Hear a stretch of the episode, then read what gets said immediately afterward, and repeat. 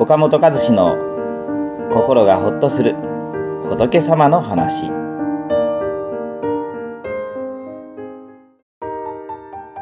決意したことを続けるコツ。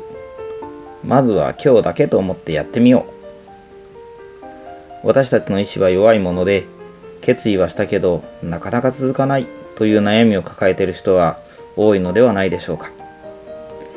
ある主婦の方からこんな相談を受けました。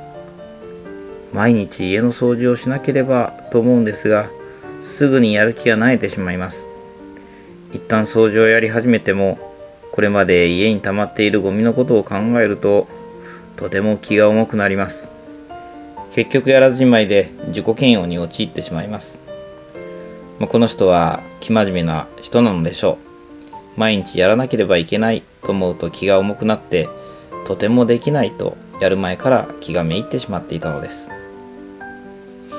私はその方にこう言ってみました。毎日やらなくていいんですよ。今日だけやってみましょう。今日だけならできますよね。今日だけでいいんですか？と半信半疑の主婦の方にこんな話をしました。ある有名な博士が断酒のすすめの講演をしていました。それを聞いた酒が大好きな男は最初、こんなに美味しいものがやめられるか？と思いました。ところが酒が健康に及ぼす悪影響について理路整然と説明する博士の話を聞くうちに納得し、心機一転、酒を断つことを決意しました。しかし、よほどの決意がないととても酒をやめることはできません。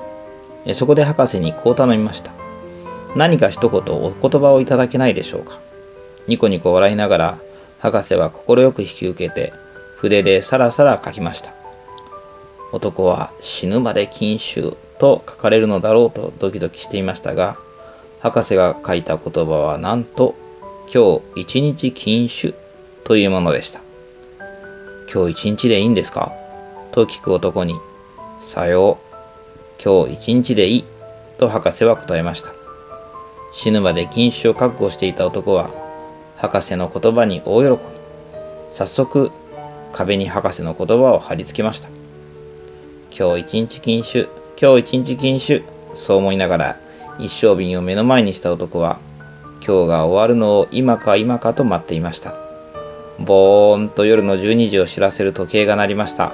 さあ、飲むぞと思った男の目の前に、今日一日禁酒という壁の文字が飛び込んできました。ああ、今日もまた禁酒か。と思った男は、今日一日の積み重ねが一生になるという博士の心を知り、生涯先を絶つことができたそうです。つまり、一生続けようと思うから大変なんです。明日のことはさておき、今日だけやろうと思って取り組むと案外続くもんなのです。この話を聞いた主婦の方は、まあ、毎日続けようと思うとしんどくなってやる気になれなかったんですが、でも今日だけやろうと思ったら前向きに取り組める気がします。なんだか気持ちが楽になりました。とりあえず今日だけ掃除を頑張ってみます。と明るい声で答えてくれました。その後も毎日ではありませんが、3日に1回ぐらいは掃除ができるようになり、家もだいぶ片付いてきたそうです。この番組は、一般社団法人全国仏教カウンセリング協会が提供しております。当協会については、動画コメント欄に URL を掲載しております。そちらをぜひご覧ください。